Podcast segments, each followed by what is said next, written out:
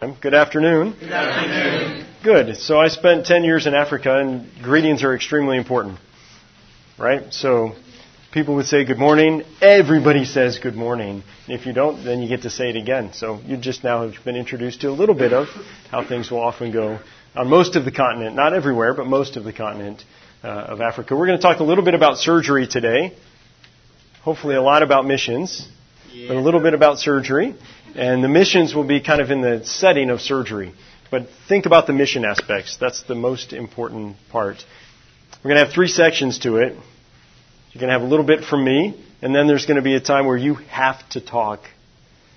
Have you guys been listening most of the day, or have you been talking most of the day? Listening or talking? Let's go with listening. Who's been listening most of the day? Who's been talking most of the day? Oh, a few people. All right, so if you've been talking a lot, you can be quiet. Everybody else, you got to talk when we have this. T- so I'm going to have some questions. We're going to be a bit interactive because this isn't me with all the answers.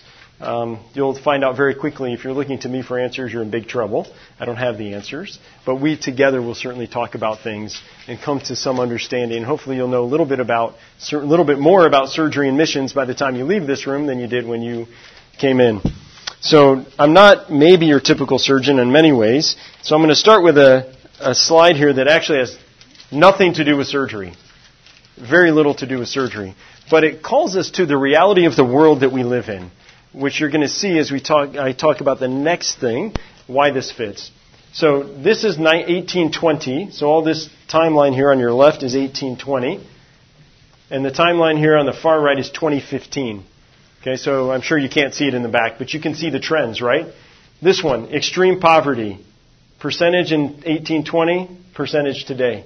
Basic education, literacy, democracy, vaccination, and child mortality. And I put this up for a couple of reasons. One, you're mostly, if not all of you, are Americans. And most of our media today wants to tell us how crazy and bad the world is compared to what it was 20 years ago, and 30 years ago, and 100 years ago. And we're all, we're all going, it's terrible. Well, yeah, there are things that can be improved. And there are roles that we have to play. But look at the changes that have happened. And a lot of this has to do with mission work because we, as missionaries, the Christian population, have gone to the most impoverished, the least educated, the least literate, and the highest child mortality places on this earth.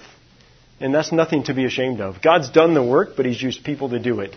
And He's going to use some of you in this room to make the rest of these percentages get almost to zero. We'll probably never get to zero. I think Jesus said that, right? What did he say? You always have the poor. So we're never going to get to zero. But we can make some improvement. So that's my non-surgical part of the talk, just to kind of give us some context and reality of the world we live in. Here's what we're going to talk about. So global surgery. Some of you may know 2015, Lancet Commission put out a big thing on global surgery. First comprehensive study that I know of, I think that's probably ever been done, about surgery in the world. We're going to digest that a little bit. Mission hospitals and surgery. That's the interactive time. You get to talk, and you better talk, otherwise it's going to be a boring 20 minutes sitting and just looking at each other, or you staring at me, which will be very awkward. So we better be talking, because staring at me is not very good. We'll talk a little bit about a paradigm shift in missions, so surgery and missions, a little bit of a paradigm shift, and then a little bit about how to. And that'll be me kind of blabbering on again, again to you. Let me ask a couple questions before we get started. Who is surgical related or is planning to be that's in this room? It's almost everybody. Who has nothing to do with surgery and really has no interest in becoming a surgeon? Okay, there's a few of you. I won't ask the question, why are you here? But I'm glad you're here. It's good to have some collaboration. We expect you to collaborate with us. Who's, uh, let's go med students. Okay, residents. Faculty, fully trained people. Oh wow, we're evenly split. About one third, one third, one third. Good. Thanks for getting the memo that we needed equal representation. No, I didn't send that memo out. So back in 2008, Paul Farmer had this had this comment: "Surgery is the neglected stepchild of global health." What has been the hot topic, well, in 2008 for sure, in global health? Who can tell me? It's probably, it's not quite as hot. We don't hear about it as much today. It was not Ebola. That was 2015-ish, 2014. Well, was maternal care, not quite yet. AIDS, right? HIV AIDS, that was the Big, huge thing. PEPFAR program, President Bush put that together, and it has changed the world dramatically. It is the one major health intervention that has had huge success with all the money that the U.S. has spent in the past on global health. That is the most successful program, PEPFAR program. But at that time, surgery was the neglected stepchild of public health. People didn't think it was that important. We need primary care. We need to get out into the villages and do all those things. Not bad things. Another aspect of global surgery that was considered that there really wasn't that much disease burden for surgeons to take care of. Now, who's the one third that are surgeons in this room? You guys are pretty bored, right? You're just sitting on your hands, you're not doing anything? Because there's just not much burden. There's plenty of surgery, right? Probably you know that because you're in this room. There's lots of surgery to be done. In fact, 28 to 32 percent of the global burden of disease is from surgical conditions. That's huge. That is huge. That's one third. That is not what would have been the belief until they looked at it. Then there's other aspects like, well, maybe it's too costly to do surgical interventions. So I'm going to hopefully not trip on anything here. HIV AIDS therapy, right? So this is DALY's disability adjusted life years. So the cost to save one, one year of life, right? Look at the cost of HIV AIDS therapy, treatment. Can you still hear, hear me? Am I, am I good in the back? Okay treatment. And then maybe let's look at hydrocephalus repair, general surgical procedures. Who's general surgeon in the room? There's a few of us. We have nothing to be ashamed of, guys. We're not that expensive, right? Everyone's going to tell us surgery is really expensive, but it doesn't cost as much as HIV therapy in terms of a disability adjusted life year. Huge impact with surgical problems if we were to do some surgery. That's the wrong kind of surgery. That's an amputation. So let's do that fixation there. We'll get things back up here. You can see again what we're doing. So, hello, sometime today. On the Lancet Commission, as they were looking at, those are some things they looked at. Um, maybe I need a medical doctor to help me figure this out.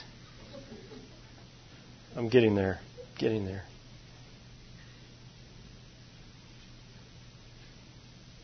All right. I think we're back up. Yeah. So 2015 Lancet Commission, which is kind of how I started this, right? So we're what they looked at, and it was this context. Very important to understand what were they assessing. Otherwise, the study doesn't mean anything, right? Universal access to safe, affordable surgical and anesthesia care when needed, saying that it saves lives, it prevents disability, and promotes economic growth. That's a pretty bold statement.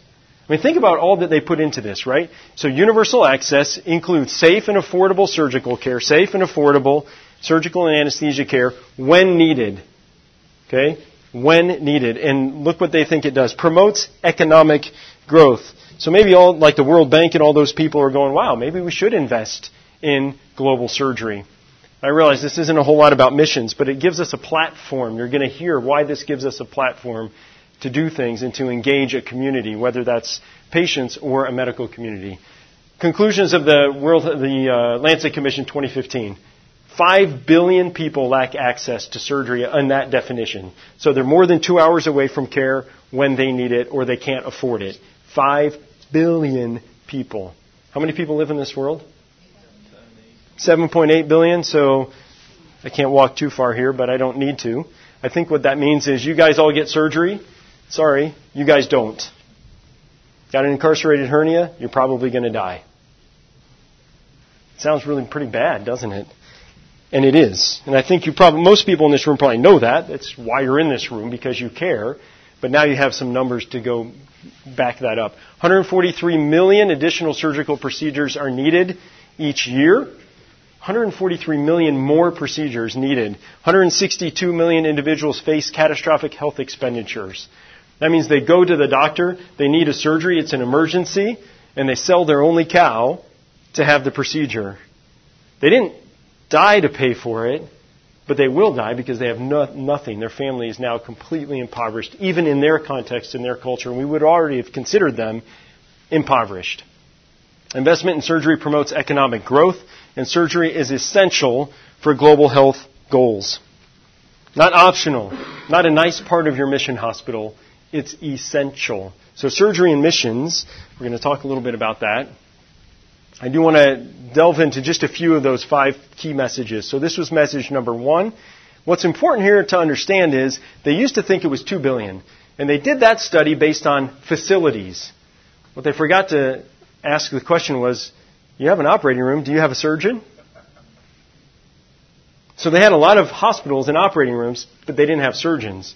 They didn't have anesthesia. They didn't have other options, other things. So that number doubled to 5 billion when they actually looked at the whole package of actually perce- pro- providing a procedure. Key message number two, surgical volume is critically low. Okay, that kind of makes sense. Maybe you ask the question, well, why is it low? Is it lack of providers? Well, it's multifactorial, of course. Key message number four, investing in surgery is affordable. It does save lives and promotes economic growth and that the scale up is feasible by 2030. The number that they've come up with is actually quite staggering.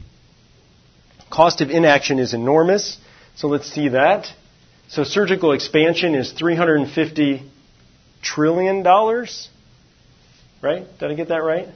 Thousands, millions, oh billions. So 350 billion. The cost of inaction 12 trillion dollars. So over that same period, what they're saying is if we invest this amount of money, we will save that much money as a global community. What does that have to do with surgery and missions? We're getting there.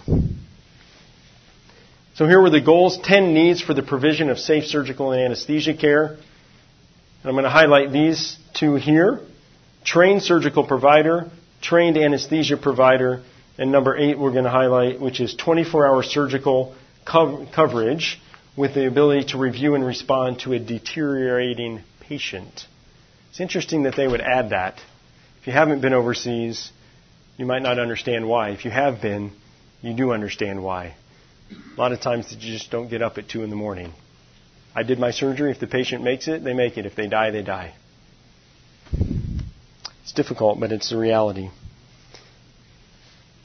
What else is needed? Comparing national operative volume to health outcomes countries will need 5,000 procedures per 100,000 population per year. 5,000 procedures per year per 100,000 100, population. So a country of, let's say, 10 million needs how many procedures? We add two zeros to that. 50,000 procedures in a year. Anybody know a country in Africa that's got 10 million people? Burundi is about 10 million. You know how many surgeons they have in Burundi? 25. If they're doing 50,000 surgeries a year, 25 people, how's that going to work? It's probably not going to work, right? That is a busy, busy, busy place, and they can't do it. So how many people do you need to make that happen? 20 to 40 SAO providers or surgical anesthesia or obstetric providers for 100,000 people. These are the numbers. So those of you who are, in, who's in medical school? And who was thinking, ah, you know, I think I should do family medicine because, well, the needs are great and all of that. Okay, that's what God calls you to do. Do it. But if you're considering surgery, you don't have to say, well, yeah, I think I might be a surgeon. I'm going to be a missionary, but I don't, I don't know if I'll have anything to do. Um, there's plenty to do. Plenty to do. Medically. We'll get to the missions part. Medically. Access to surgery in the world predictable, right? That's what we know. 93% of sub-Saharan Africa does not have access to safe surgical and anesthesia care. That's the, again, the 2015 Lancet Commission. So my I'm, I didn't introduce myself. My name is Keir Thelander. I'm a, a, chief medical officer with a group called PAACS, Pan African Academy of Christian Surgeons. We do surgical training and discipleship, and in Africa, mostly sub-Saharan Africa. Um, and these numbers come from sub-Saharan Africa. So my context it's really sub Saharan Africa that you're going to be hearing from. Some of that was global, but we're going to start to drill down a little bit into sub Saharan Africa. So we have a number of countries here, 10 countries. I got this from a friend of mine who's president of, the, of COSECSA, College of Surgeons of Eastern, Central, and Southern Africa. How many surgeons they have, what their ratio is. So what was the number? It's 20 to 40 surgical anesthesia and obstetric providers for 100,000, right? Okay. And you could say it this way maybe you need one surgeon for 20,000 people. So one for 20,000, right? One for 20,000. These are numbers of how many per 100,000. Oh, wow, we have a 1, but that's only 1 for 100, so that makes them 0.0.5 for 20,000, somewhere in that range. So not even Kenya meets the, the number of one surgeon for 20,000, and some of these other countries are abysmally far from there. Country like Liberia, four and a half million population. I may have this number wrong, but I, I heard from a guy, Rick Sacra. Anybody know Rick Sacra? Rick, you're not in here, are you? Good. Then I can say whatever I want about what he said. no, what he said was our program, PAACS, which is training surgeons. There are five of our graduates in the country of Liberia, and they do half of the surgery that happens in the country of Liberia. And they're almost half of the surgeons, right? There's only 12 surgeons in the country of Liberia. That's one for 375,000, not quite one for 20,000. Here's another number that might hit home for some of you, even you non-surgeons in the room. C-sections in the U.S. Any OBs in the room? Obstetrics? All right. Am I close? Is it about 25 per 100? Close enough. Close enough for a general surgeon. Awesome. In Africa, 1 to 100. 1, 1% of people. This is of, of pregnant women. One, so the question is what happens to the other 24 that needed a C section that didn't get it? Well, almost universally the baby dies, correct me if I'm wrong, and often the mom dies too. That's from a C section. Just need a C section. All right. Now that I've made us all feel really sad about the state of medical care, let's talk a little bit about maybe potentially positive things. Why we set it up that way is to realize that there's a platform, medical missions, surgery in missions. We have a platform. But the goal is not medical work. That's just the platform to do the spiritual work. Right? And that spiritual work often happens, although not always, often happens in mission hospitals. So let's talk a little bit about mission hospitals and as we put this surgery and missions together. Who in this room has been to a mission hospital? Almost everybody. 80%. Okay, great. If you've not been, who's heard of a mission hospital? Okay, yeah, everybody's heard of one. Good, good, good. And you're mostly medical people, so you all have ideas about mission hospitals, I'm sure. Who's been to Africa? All right, Asia? Yeah, some Asia. Good. South America? A little bit? Yeah. Great, great. So a lot of different things rep- represented here. We talked, asked this earlier. Who's in primary care? Anybody in primary care? A couple of people. And uh, most people are here are surgery, right? Excellent. Good. So when you went to Africa, Asia, or South America, what did you do? This is the interactive time. What did you do? You were a student or you were working? Were you doing surgery? You were seeing patients? You were sightseeing? What'd you do? Shadowed a general surgeon. Shadowed. I thought you said shouted at. I thought that was probably dangerous. Yeah, I was going to say probably the shouting was happening the other way. At least that's what my residents would probably say, unfortunately, at times. Uh, what else did you do there? So shadowing. Who did? Who's took care of patients? Yeah, clinical work. What? I worked in a mission hospital. Mission hospital doing? I'm a nurse. I worked in the operating room. We had one doctor for 100 beds. One doctor for 100 beds. Yeah. Busy. Very busy. Difficult. Did you have resources? Limited. Limited. Did you have a surgeon? One. Well, he was. He did everything. Did everything. He wasn't really trained as a surgeon, Yeah. but he did surgery. Yes. There's a- surgery. There's a lot of that. Yeah. It's tough. All right. Who else? What'd you do? I worked with potential uh, C-section patients. Worked with potential C-section patients. Does that mean all pregnant women? Yeah. Because they're all potential C-section patients. No guys, I imagine. No, No. No, no guys in that. Certainly hope not. What else? I was a surgeon at a mission hospital. Surgeon in a mission hospital. Were you the only surgeon? Uh, for half of it, it was me, uh, myself, and a, re- a PAACS resident. Okay. And they usually have a surgeon, or they don't usually have a We surgeon? had two staff, staff surgeons that were gone on furlough On furlough. So the so the reality is that these places that do have surgeons, those people don't work 24/7 or can't for very long. They need a break. So you you spelled somebody. Great. You did some teaching. Yes, I did. Excellent. Excellent. What else do we do? They just help. It was before I was in medical school. They just help patients get to the hospital. Okay. Help patients get to the hospital. How did you find the patients? You just drove around crazy and hit people and then picked them up, or what? People that we had relationships with needed us. Okay, so you had some some sort of relationship that you knew they needed to get to the hospital somehow. Or This- people would come to us and tell us that. Okay, somebody else couldn't get there, but they know they're sick. Mm-hmm. Okay, great. What else? Hospital administration and clinical care. Hospital administration, and that's full time or part time? Short, full time. So hospital. Wait, are you a hospital administrator? You are. Yeah. Did you train that way here? No. No. Yeah, that's the key, right? Yeah. How many times do we put on other hats?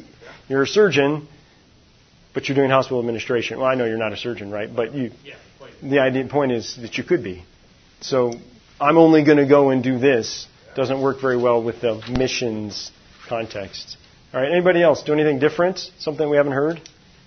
Unique research? Anybody go and do research? Hmm. You did? Good. What kind of research? Uh, we did community surveys of uh, hypertension throughout uh, the rural and urban communities, um, surveying patients' understanding. If they were on medication, how compliant are they? Are they able to afford the medication? Mhm. And they at health, the national health? So hypertension research about patients and affordability and different things like that. So I asked that question because we as mission people often think, oh, I'm too busy to do research. That's also partly why it took till 2015 for any information to really come out about surgery. Because we are too busy. And there's an argument for that. We are busy. There are a lot of patients to care for. But that's also can be the Achilles heel because our busyness keeps us away from actually putting out there what we're doing, and so nobody knows what's going on. And why does it matter that we put out there what we're doing? It's not just because we need to say how good we are or how important we are. It's because it gives us an audience to talk about Jesus in places that we'd otherwise not have an opportunity to go to. Right? It's great that we're all here, but I think we're all talking about Jesus together. It's fabulous, but don't only do that. There's a lot of secular groups that we can't get into because we're not doing those things of research and other activities. All right, let's talk a little bit more about mission hospitals. Anybody know, generally speaking, why, how, does, how and why does a mission hospital get started? Anybody been part of starting a mission hospital?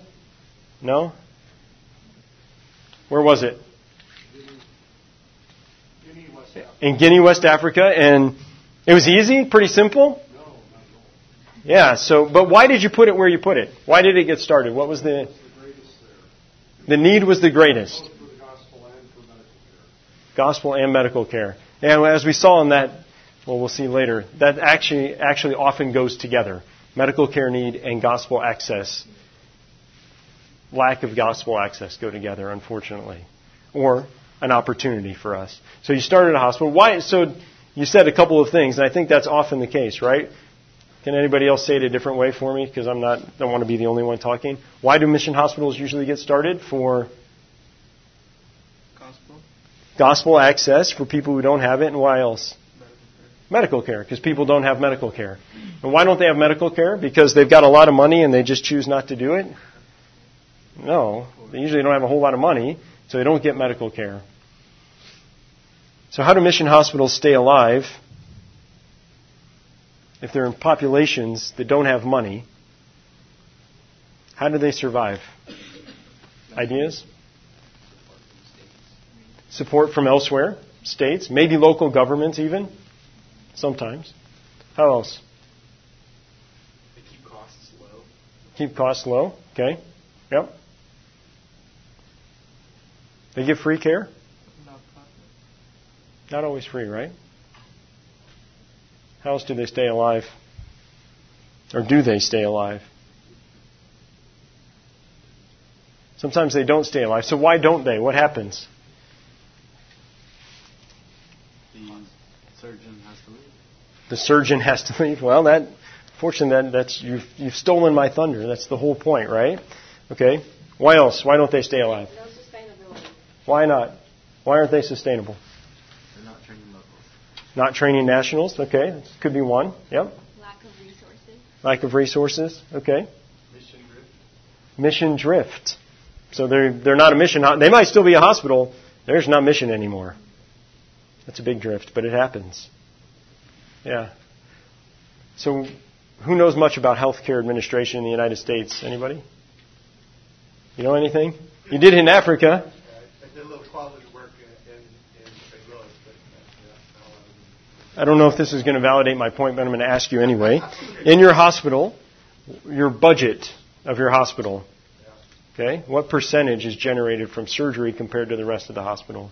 in Congo. Yeah. Oh, probably eighty percent. 80% of the budget, I mean, it's off the top of your head, right? Yeah, 80%. 80%. So when you say, yeah, the surgeon leaves, you're not doing surgery, you're not making money. In the United States, what makes money for hospitals? I know my family medicine doc and friends are here, and we couldn't do surgery without you for sure, and patients would never survive enough to get an operation if you weren't around. But the generator, the income generator for hospitals, including mission hospitals, is surgery. And it's, it, it sounds really bad, right? Because we want to say, well, we give free care, we're Christians. It's easy for you to say. Now be an employee of that hospital. How does giving free care work when you're supposed to get a salary at the end of the month? It doesn't work. Right? So the sustainability of mission hospitals is very difficult. They've been placed in the wrong place from a business model. You wouldn't put them there. But I'm not saying they shouldn't be there, but from a business model, you would never put them there. They're there for other reasons. But recognizing that the major income stream for a mission hospital is still surgery. No offense to my family medicine colleagues. Love you guys. But surgery is the income generator. And we want to say, well, money's not that important. God will provide. Yeah, He does. He does. But we also got to use what He's given us. We didn't say anything about cultural influences in a hospital and its survival. Any, any thoughts about that? Cultural influences? Anybody know much about culture? Have you heard the stories about the church that gets built from the foreigners? They build it, it's nice. They leave, they come back five years later. The, the church is a mess. Why? The church, the building itself. Nobody took ownership. Because it's not theirs. Who built it? They didn't build it. Nationals didn't build it. It's not, not you came. Oh, you came back to fix up your church. You came back to fix up your church. Same thing can happen with with hospitals. No ownership because well, that's the American hospital. It's not our hospital. It's the American hospital. So how do you engage that ownership? How do you help with those aspects? So surgery is a quite important point of these mission hospitals. I'm going to give you two examples from my world of um, uh, surgical training. So one is Malamulo Adventist Hospital. It's in Malawi. Anybody been there? You have been there. To Malawi or Malamulo? Malawi. Malamulo? Malawi. Excellent. So Malawi is a poor country or they're a rich country? Poor, right? One of the poorest countries in the world, in the lower 10. They used to say they're the poorest. We had one talk, I'll just give a little diversion here, sorry. Um, one talk at one of our PAACS meetings from a guy from Burundi, and said that they were the poorest. Then the guy from Malawi got up and said he was the poorest, so we made him fight about it, who was the poorest country. Um, but they're all, they're both at the bottom, right? They're almost always at the bottom. Malawi is a very poor country. This hospital is two hours outside of Blantyre. Blantyre is a big city. It's about an hour and a half to two hours outside of Blantyre. And they have been a mission hospital for almost 100 years. They've been around forever. Uh, the, I got introduced to them because it's one of our training sites, and a friend of mine, Dr. Hayton, was there. Um, his dad was there, so he grew up there. And his dad was an OBGYN. Dr. Hayton himself was a general surgeon. And the hospital had limped along for decades until they got a couple of surgeons. So Dr. Hayton and one other guy came. They started doing surgery, and then they started seeing the in, increase in patients, increase in the budget, increase in occupant, you know, occupancy of bed occupancy. And then they started training surgeons, and it increased even more. And you can look at their numbers in terms of increasing surgical care, increasing patient numbers. Why am I talking about patient numbers? I can't tell you if a patient has really accepted Christ in their heart. I can maybe write a number down. I can't tell you. But if I have more patients come to my Christian hospital, and I know that every patient that comes through that door gets to hear about Jesus, I can certainly tell you that more people have heard about Jesus. than they would have otherwise. Missions, surg- surgery in a mission hospital is extremely important to attract patients. And after all, we want to provide the gospel, and that's how we do it. One way to do it. Yeah. So you're saying it's important, but how do the patients pay for pay for this if, if we're setting up clinics and or hospitals in low-income countries? Mm-hmm. So, how do the patients pay for it in a low income country? So, there's a number of different programs out there. Sometimes the patient doesn't have to pay. There are some programs that will support a mission hospital by providing. There's a, a group called WOTC. I don't know. Has anybody heard of WOTC? So Watsi used to be pretty active. Now AMH is doing something similar. That's their, I think they call it their safe surgery program or I don't know, surgical access program, something like that. Um, and what they do is you have a patient who needs surgery. They will advertise that and they will get crowdfunding is what Watsi did. They would put that out and once the surgery is paid for, then you do the operation. It doesn't work for emergencies, but elective things like a hernia or whatever it'll work for. So that's one way to pay for it. It supports the mission hospital. It also supports that there's work. You're not just handing money. You're doing something, which is a good, which is a good thing. Surgery is something that people will pay for. Uh, who's treated hypertension in a mission hospital? Anybody treated hypertension? Yeah. So if you've treated hypertension in a mission hospital, you've probably heard this phrase. When you say to the patient, do you have high blood pressure? No. Well, have you ever had, has anyone ever told you you had high blood pressure. Yeah, they told me that, but I took the medicine for two weeks and now I'm fine. That doesn't work, right? Hypertension treatment is something that goes on and on and on, and people can't afford that. But they'll pay one time for a surgery, even when they don't have money to do other things, right? So it's not that you're trying to take, but it, it is a reality of sustainability.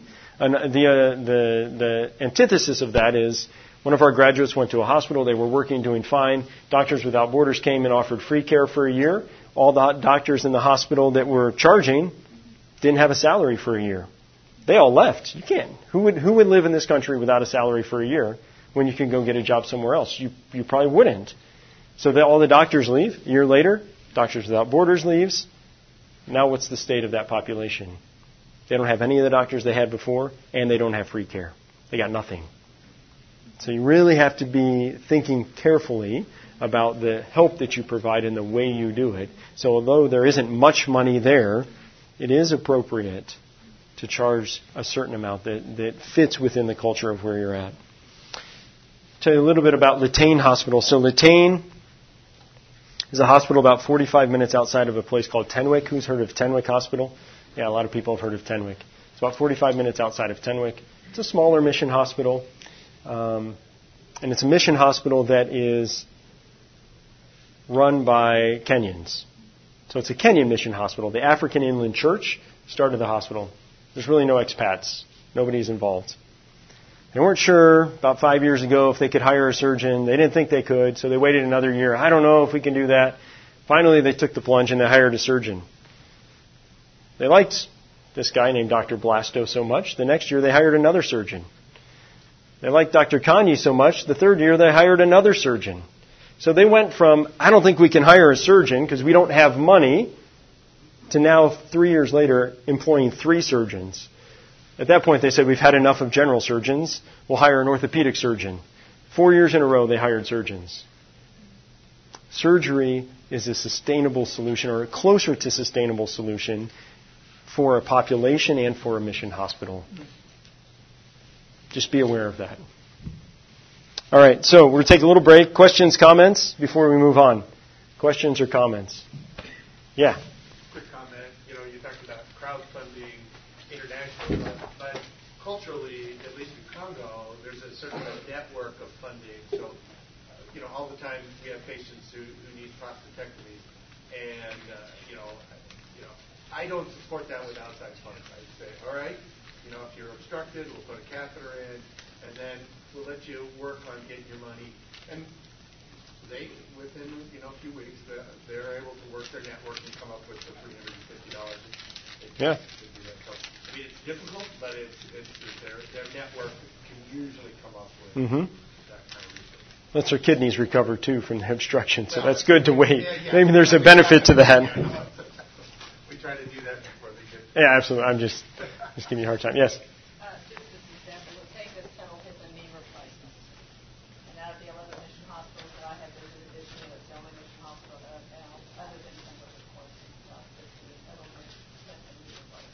Mm-hmm. That's at Litein? At Litein. Yep. Mm-hmm. Mm-hmm. So that's an interesting dilemma. Surgically, we can talk about that as well. Do I provide the care? For people who can't otherwise afford it and for people who are needy, or do I dedicate some of my time to the quote paying patient? That hip replacement was probably somebody who paid cash and stayed in the private area of Litein. have semi-private routes for those Yep. patients that want to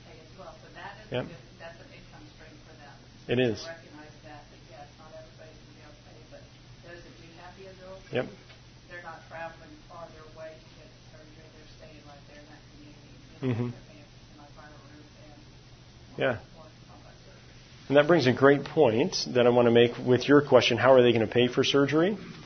So there are a number of people in a lot of these African countries that leave their country to go have surgery somewhere else. So all they're doing is paying their money to somebody else. If they can have the same level of care in country, then that money stays in country. And yes, there's somebody to pay. And it's kind of a cost sharing idea, right? You have your is it a tax on the rich? I don't know. I don't want to get into all the ethics of that. I'm a surgeon. I'm not that smart, so I can't figure it out. But there's a reality to providing that kind of care that then can subsidize other things. That's a model that Cure uses, Cure Hospital. They'll do a lot of elect, a number of elective procedures, maybe 10% or so, so they can provide orthopedic and sometimes neurosurgical care to um, to children. And then it's subsidized by those few elective procedures that they do, like knee replacements and hip replacements and things like that. Yeah, other comments, questions? Yeah. So what about like the trauma and emergency general surgery? Uh, I mean, if you if you have a general surgeon, um, you, you know, I mean, I mean, you don't have an EMTALA obviously there, but ethically you're going to provide for emergency general ser- services. Mhm. Is that generally true in these hospitals that are hiring surgeons, or are they only are they are they also taking on the burden of all of the emergency and call and that sort of Yeah, I can't speak to all of these kinds of hospitals that are hiring surgeons. What I can speak to is from our program specifically where our sites are in my experience. I would say 95% of the mission hospitals that I know of, not just the ones we work with, 95% provide emergency care. Um, if you're going to die, you get surgery. Uh, if you have an open fracture, you're going to get a washout. You might not get the, the rod two days later. You might not get the X fix, but you're going to get a washout they're going to do those emergency things. In all of our hospitals where we work with PAACS, that's a requirement or we don't train residents there.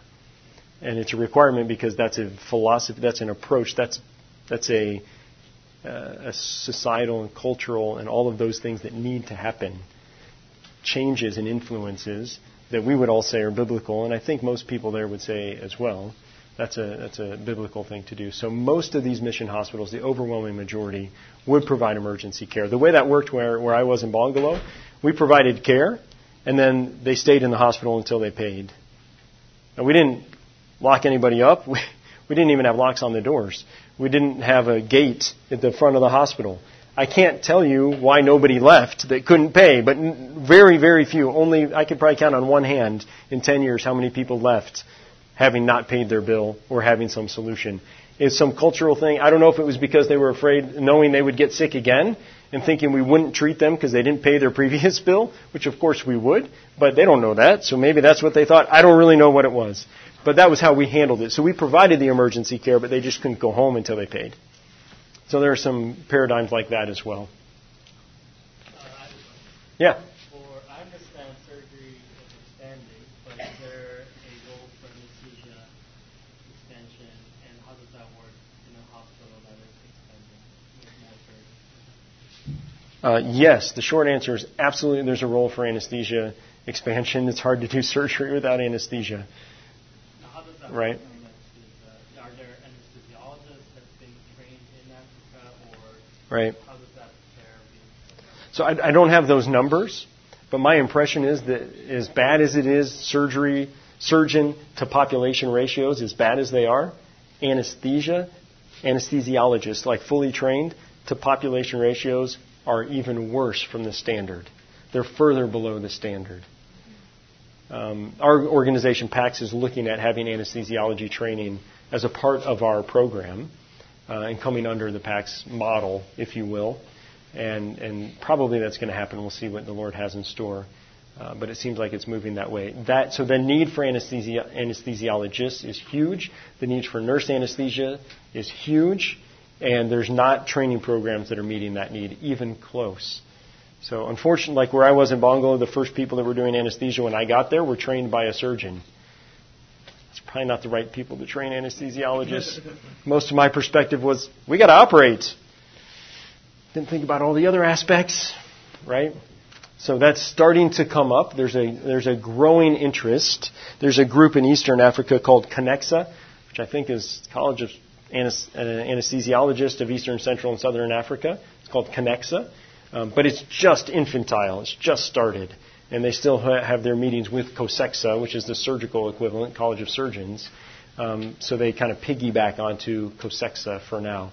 But there's very few people that attend those CANECSA meetings. There's just not very many anesthesiologists in, in sub-Saharan Africa. I can't speak to Asia. Don't know much about that. Um, but I can tell you for sure in sub-Saharan Africa. So it's being looked at. It's being considered and it's understanding. We would rather send our graduates to a place with an anesthesiologist so they only have to worry about doing surgery, not about how do you get a patient there, how do you get them to sleep, and how do you not fight with the nurse who's on the other side that doesn't actually know enough because no one they've not been trained. Yeah, good question. Let's move on to a couple of other things.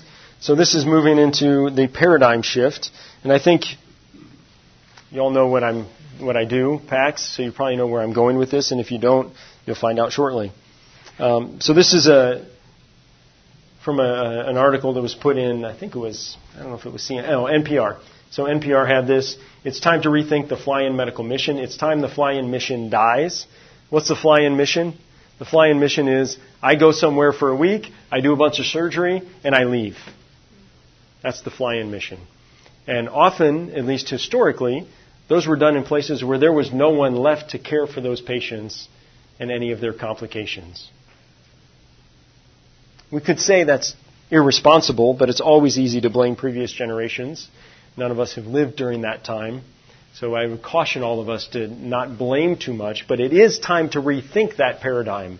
Whether we judge it as correct or not, is it right for today? We don't know if it was right for the past. Only those people living then know that. But is it right for today? And I would say it's not.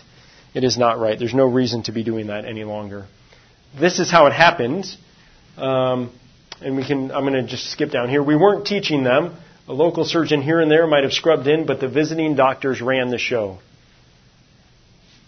Not acceptable. The gut reaction of a lot of academics is to rag on organizations doing short term work he wrote in an email, but from my perspective, if that work is tied to a local partner, it can be sustainable. I think this is a critical phrase right here. If that work is tied to a local partner, you shouldn't go anywhere alone. Right? Did Jesus go many places alone? About the only thing he did alone was pray. So if you're going to go and pray, that's okay. But if you're going to go and do something, you shouldn't be going alone.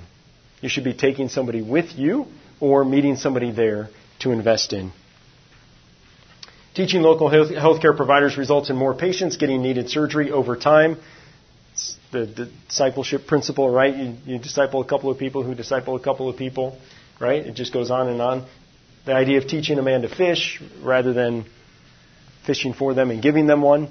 These are all things that we know, right? How has this, this looked? There's this faith-based fly-in, help and leave. You don't teach. There's no local connections. You can work with local providers. You don't teach, but you do things with them. Okay, that might be a step up, but I would say that's probably still not appropriate. You can go and teach short term, or what I would say you should all do. Okay, myself included. You should go and you should stay and you should teach when you're there. If you're not teaching, you shouldn't go. That's a pretty strong statement. But Jesus spent 30 years getting prepared, and he really teach, taught for three years. Really taught for three years, didn't he? I imagine he was probably teaching something during those first 30 years, too. We just don't have all that recorded. It would fill the whole earth, I think I heard somewhere, if we knew all those things. So you can have the best strategy and the best building in the world, but if you don't have the hearts and minds of the people who work with you, none of it comes to life. Nothing is more important than hiring and developing people. At the end of the day, You bet on people, not on strategies, not on buildings, and we certainly don't rely on governments to solve the problems.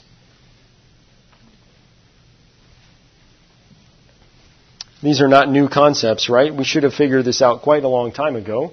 This was, I think, 2,000 years ago. Who knows the typical surgical thing that we say? See one, do one, teach one. It's about 100 years old. You got nothing on Paul. Paul said it 2,000 years ago. These things you have heard from me in the presence of many witnesses, teach them to able men who are also able to teach others. These are not novel concepts. These are things that are in Scripture. We just haven't maybe applied them as well as we could have in the past. And to be frank, the secular world is catching on and recognizing that some of the things we're doing make sense. And it's because they're biblically based things. And doesn't the Bible have the answers? We should not be surprised. It's all right there. It's just hard to implement. So don't go alone. Always take somebody with you. And because I spent 10 years in Africa, this is one of my favorite African proverbs. If you want to go fast, you go alone. If you want to go far, you go together. There's an example of that recently in the sports world. Anybody read my mind on that one? Somebody's got it. Who is it? The, a marathon under two hours. And how did he do it? With what? With pacers, right? So he didn't go alone. Now he went fast. Wait, that doesn't fit my proverb. No, it does. It does. So he went fast and he went together. So he went far. I've never run a marathon. Who's run a marathon in here? Okay, good job. Wow. Shake your hand afterwards. I couldn't make it past the first 13 miles. He went together and he went fast. It worked together. Now that was for one person, right? All the other people were sacrificing for that one person. And they went fast and they went far. So who's the one person that we're sacrificing for? It's not you. I mean, I like you. You're a nice guy, but it's not you. It's Jesus, right? So as He's elevated, as we go together, He's elevated, whether we're doing that surgically or otherwise. All right. So we get back to the surgery things. I mentioned this before going and teaching short term, going, staying, and teaching. So if you're going to go, you ought to teach. The greatest need for sustainable health care isn't money, it's not materials, it's not programs, it's not policies. What's the greatest need? People. Or in this context, it's you. When people ask me, what does Africa need? They need you. They don't need your money. We've tried that. It failed. Billions of dollars have been wasted. They don't need money. They need you. Because you will bring Jesus. Amen. So if you're going as a surgeon, you bring Jesus with you. Don't just go and do surgery. You go and you teach. You bring somebody with you. So there's a couple of different ways to do it a number of different ways. Some of you may say, well, are you saying we should only go to mission hospitals? No, that's not what I'm saying. Because those people in secular world, they're also going to hell. It's not just the patients you treat. So when you're going and doing surgery, you can do this in a number of different ways. You can work in a secular institution, know that's what you're doing, and know that's the vision that God's called you to. And you'll know who you're trying to reach for the gospel. Or you could be Christians who are teaching non Christians. That's an okay paradigm. It's not what I do. This is what we do. We are Christians teaching Christians, so training and discipleship to then also train and disciple others. That's that Litein hospital I mentioned in Kenya. It'll be our newest PAACS site next year. Training site. So now four graduates from our PAACS programs are now training the next generation of surgeons, Christian surgeons in Africa. That's God doing it. We can't do these things. Nobody can imagine those kind of visions. It's only God that can do it.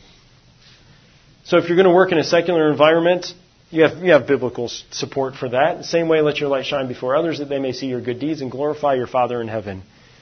The most important thing that my, or the most common thing I've heard from my graduates after 10 years of training and discipling and all of that was not, thank you, doctor, for all the surgery you taught me. It's not it. The most common thing I hear is, thank you because I watched you and your family, and that's what I've remembered most, not the surgery you taught me. People are watching. They will see what you're doing. There's a couple of groups if you want to plug into Christians teaching in a non Christian environment or potentially non Christian. Mercy Ships has a role, and they do that. They invite local providers in, they have an opportunity. Medical Education International does that as well. It's a CMDA group. If you're not familiar with them, you can go and teach with them. Or if you're teaching in a Christian environment, these are some scripture reference for you. Deuteronomy 6 7. Don't go alone because it's hard to walk along the road and teach somebody and talk about things when you're by yourself. It's also quite awkward when people walk by and you're talking to yourself. so you want to walk, go with somebody. Take someone with you. Impress them on your children. Talk about them when you sit at home and when you walk along the road and when you do surgery and when you do anesthesia and when you well, it doesn't say that, but that's the point, right? Deuteronomy 6 7. Whatever you do, take somebody with you in that surgical world. Why do I go to Africa and why do I teach? Because there's a lot of learners there. Somebody knows the reference, kind of the reference to that quote, right? Why do you rob banks? Because that's where the money is. Why do you go to Africa and teach? Because that's where there's learners. Lots of education can happen there. Here's some other places that you can plug in surgically. If you want to do things, Operation Giving Back, that's a group from the American College of Surgeons. Not Christian group necessarily, but a number of Christians that will go on short-term trips with Operation Giving Back. COSECSA, this is East Africa, College of Surgeons. WACS is the West Africa PAACS, that's us.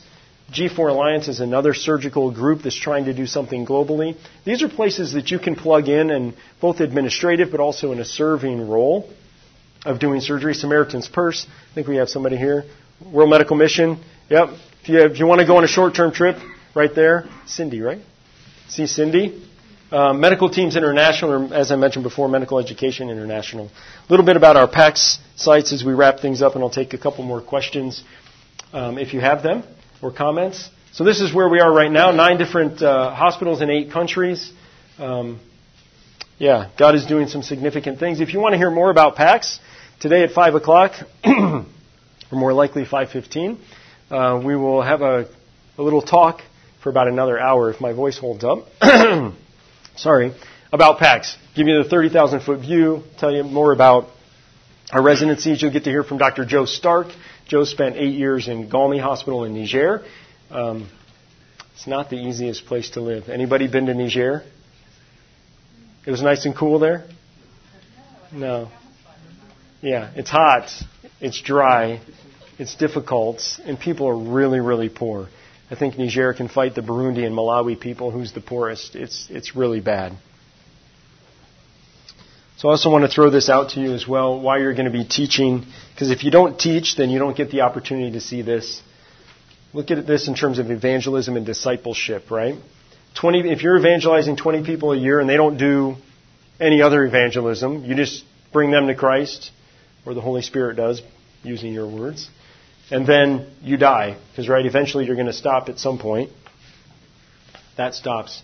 But if you're just bringing two people to Christ, two, this is just two in your lifetime, you're going to essentially see the same results. This is two a year.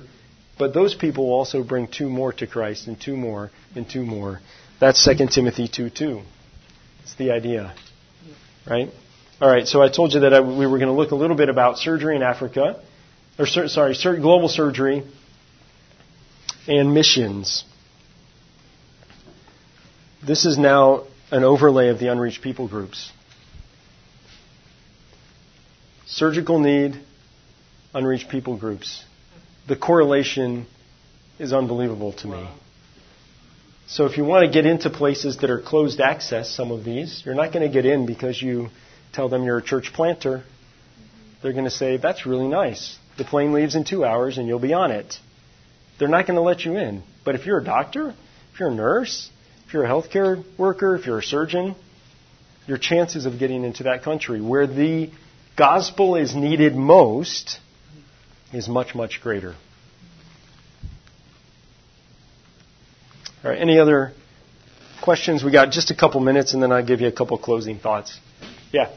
Um, how often do surgeons in a missions hospital uh, have to play the role of uh, like a family medicine doctor? Because I know it's we often hear the other way around, where family medicine doctors have to step into roles in some mm. settings. But is that ever the case the other way around? So, good question. How often do surgeons end up playing the family medicine doctor? Because we know that family medicine doctors play the surgeon. It has to do with their capacity. Family medicine doctors can be surgeons, and surgeons can't be family medicine doctors. No, it's not just that. There's there's a number of um, our graduates that do a little bit of family medicine. Uh, I think there's a number of surgeons that I know, but it's definitely the exception. Family medicine docs are much more likely to do some surgery than surgeons are to do family medicine care um, in, a, in a hospital. And part of that is because there are a lot more family medicine docs trained. There are a lot more that are going out. And so for a surgeon to go and be like, I'm going to take this clinic and make it a hospital, it's usually not our vision. Usually the vision of surgeon, I want to go where I can go and do surgery. And that means the ground has already been plowed and things are happening. And, and usually that means there's other doctors there. And how often do surgeons have to do their own anesthesia? How often do surgeons do their own anesthesia? That's a great question. So my predecessor at, at Gabon, at Bongolo Hospital, uh, Dave Thompson, at one point I said, so how many spinals do you think you've done in your career? He said, oh, probably more than 10,000. And the anesthesiologist in the room said, that's like 10 times more than I've done. And he was, he'd been in practice for 20 years. Uh, this is, that's, it's a lot. It's not infrequent. And even if you're not doing it, you're often having to manage it because the nurse training, it's not even nurse anesthesia training. You may take a nurse and as the surgeon try to teach them something um, about anesthesia, and that's who your nurse anesthetist is. And so you're constantly looking over the drape. It's difficult. It's a challenge. Yeah. So, um, I'm a medical student, and I'm trying to trying to pray about where the Lord serve as a missionary, whether that's in Can I encourage you to stop trying to pray and go ahead and pray? You don't need to just try. Go for it. Just go for it. God's listening. I'm sure you are. Yeah. Yeah, go ahead. So, I mean, I guess from like a, I guess as a family as a family medicine doctor, I Mhm. see that there would be more opportunities to build relationships with my patients and to journey with them in their their walk with Christ. Um, how do you think surgery? How, how, how do surgeons do that? Because it's usually like a one and done, and you maybe never see them again. How do you feel like a surgeon has maybe a different advantage or disadvantage um, compared to a family medicine? Yeah, so uh, Romans 12, we're not all eyes, we're not all feet, we're not all hands. Um, we need to be different parts of the same body, right? So it's all needed. Chaplaincy is also needed, but that doesn't mean I can't share Christ and shouldn't share Christ with my patients because I have a chaplain right here. No, I should, but we all have a different role to play. And sometimes that, what surgery does or can do is it increases the number of patients that come through to see someone who's family medicine. So it increases your volume. Sorry, it gives you more work, but it also gives more opportunity for people to hear the gospel. And so it is a, it's a combination, but that doesn't absolve me of the responsibility of also sharing Christ with my patients. How short those encounters are. Sometimes that's the dramatic encounter when somebody says, Wow, I came in, I thought I was going to die, and now I survived. What do I do? And I can tell you a few stories with that. Well, God saved you for a reason. Who's God? Well, God is Jesus, and He sent His Son, and da da da da da, and you give Him the whole gospel. Wow, I, yeah, I, I, God must have a plan for my life. I want to follow Jesus. And so it can happen in those dramatic moments. It's not just about building that long term relationship. God uses all kinds of different ways. So it's a both and, yes, everything happens. Yeah. Yeah. Can I just throw in a little bit? Uh, it, it's really uh, just the importance of, of making sharing your faith a priority and a part of your lifestyle.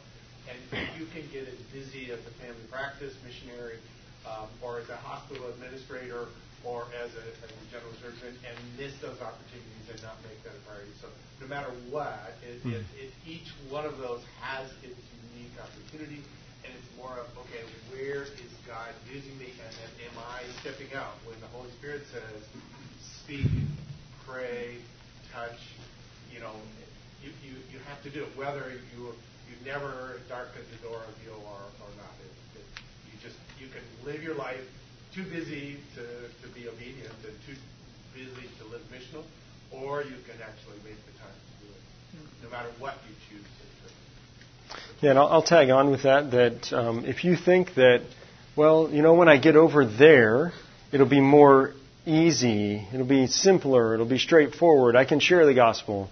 You're deceiving yourself. If you don't do it here, you're probably not going to do it there. Don't. It's it's the grass is. all- If you don't, if you're not in that mindset here, whatever that is, oh, I'll have more time to spend with Jesus when I'm there.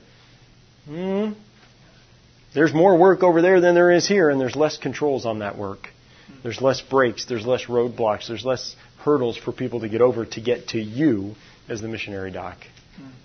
And so that it doesn't turn off. Yeah, maybe one more question, then we will wrap up. Yeah, go ahead. So my question is, so the, the surgical skill set that you, these residents um, in Africa need in order to be effective, I imagine includes things that are beyond the scope of what is typically bread and butter general surgery in the United States. How do you, and I'm curious from other surgeons that have served in that setting, and you as well, um, how do you bridge that gap when you're deciding, okay, I'm going to go into that setting? Uh, how do you expand your own surgical skill set uh, Mm-hmm. to be able to teach what these residents need to know? Yeah, so if you're going short term and you want to en- enhance your breadth of surgery that you can do, you probably aren't going to be able to enhance the depth without doing a full residency. But you can you can enhance the breadth the you know, the breadth of things. There are a few programs. The American College of Surgeons does put on a program. There's one that also happens at Stanford University. They put on a like a global where they'll teach C-sections and some other things. The basic surgical principles are the same. So if you're a surgeon, you know that, and you can learn anatomy. You don't have to see it, but there's certain little tricks and techniques that you can get at these these week long or a couple of day conferences. So they're out there. Like I said, Stanford puts one on uh, for that. For me, it didn't happen that way. It happened on the ground that first year. My wife's in the back. Raise your hand, Joanna. Say hi. Um, that first year was extremely stressful. Every night I was reading for whatever case I had the next day. Uh, 90% of what I did in Gabon was not what I was trained here to do. After a year, it was a little less stressful, but it was not easy. There was still a lot of background work to do. That was also a good example, though, for the residents because it demonstrates lifelong learning. That just because I'm the professor, I'm the consultant, doesn't mean that I don't need to learn something. And so come, let's read this book because we've got this case tomorrow that we know no one else in the country is going to do if we don't do it. So we got to do it. Let's read about it and see if we think we can do it. And sometimes you read and go, no, it's way beyond us. We can't do it. We just have to tell them we can't do it. But most of the time you read it, okay, that's going to be tough. It's going to be slow. Maybe it takes an hour from somebody else and it takes us three. But at the end of the day, it was worth doing for that patient. They're better off for it. So it's not easy. Uh, for our residents, in terms of training, we have long-term faculty, and so the short-term faculty come for specific areas, specific disciplines. The general surgeons may come to fill in, but that's two weeks. So the education, they may talk about recent techniques or new uh, things like robotic surgery or some new technique or something that's come out with laparoscopy because you may, we may think they don't need to know that. There was a day when we didn't like to put CT scans on our exams for PAACS because people said, oh, nobody's going to see a CT scan. How many of the mission hospitals that have PAACS training sites have CT scanners now, 10 years later? They have them, about half. So they are going to see them. So we don't want to say, well, this is just where it is, this is what we do. We have to realize that we also need to be training up to that next level. Yeah. So let me just give a couple thoughts in closing. Um, just to remind you, the global surgical need is enormous. Addressing the global surgical need does make sense spiritually. Think about that map, least reached people groups and the need for surgery. Least reached people groups and the need for surgery in the world, or access to surgery. Spiritually, financially, it makes sense. Surgery is an essential component to sustainable health care. Going and doing is a bygone era. Going and teaching is leaving something behind. 2 Timothy 2.2. If you're going to go, you better teach. This fly-in doesn't work. And training programs, I'll put a plug in for PAACS. And in an hour and a half, you can come join us in FH 131. Is that right? Yeah, and we have flyers back there if you want them. Training programs are great places to collaborate for maximum impact and long term impact because they're on the ground and you're going to push them and encourage them, both the faculty, expats, and national faculty. You're encouraging them a lot when you come as somebody from the outside, and you're encouraging the residents that people around the world care about them and are praying for them. And yes, you're going to teach a little bit too of surgery, but primarily you're going to encourage them in their spiritual walk as well. Happy to chat with anybody afterwards. I have another talk at 4, so I've got 20 minutes. Thanks for coming. Thank.